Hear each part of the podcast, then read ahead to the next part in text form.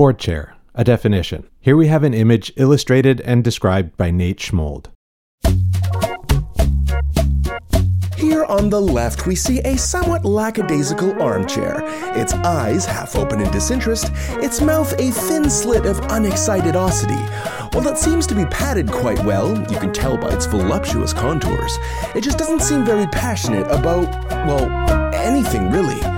That is one bored chair. Now, in the ultimate contrast, on the other side of the illustration is a literal wizard. A great big smile, a twinkle in their eye, and a perfectly passionately ironed wizard robe and pointed star covered hat. They raise their magic wand in the air, and a beautiful rainbow of possibilities, positive vibes, and general excitement burst forth from their magical stance. The nomenclature of this Sorcerer of Smiles sounds quite similar to the one on the left, but this time we're talking about a board chair like chair wizard of the board. And a dang good one at that. I mean, remember the magic? That's their doing. We just talked about rooms, so it makes sense to talk about furniture next. The funny thing about the board chair, or chair of the board if you prefer, is that it's actually a person. Usually, nobody sits on a board chair. In fact, a board chair usually sits on a chair in a boardroom at a board meeting. To try to get around this confusion, some people like to refer to the board chair as chairperson or chairman or chairwoman, but obviously that doesn't help very much. Still, despite being called something pretty dumb, a board chair is super important.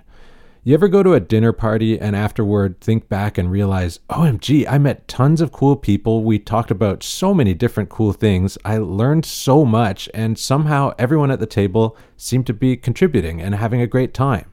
And when you think about it some more, you realize that the party host always seemed to ask the perfect next question and knew what music to put on and knew how to gracefully change topics to keep things fresh. And also, the wine was delicious and perfectly paired with each course of the meal. It feels like literal magic. The loot bag even had a bottle of that truffle oil you love. A great board chair is basically like that party host, only for board meetings. Sure, board meetings aren't usually as fun as a great dinner party, and that's okay, but most people have attended lots of really bad meetings where nothing got done. That basically never happens when you have a great board chair.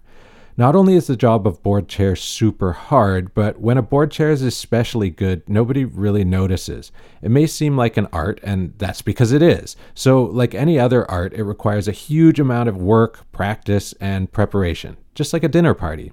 But what's a board chair actually for?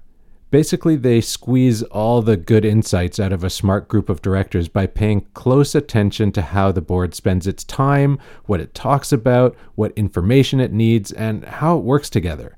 Oh, and in the end, the board chair makes sure that the board makes good governance happen. That is, they intentionally create effective conditions for making decisions. Lots of boards add a bunch of extra stuff to the board chair's job, but it's all garnish on the main course. Lol, dinner analogy.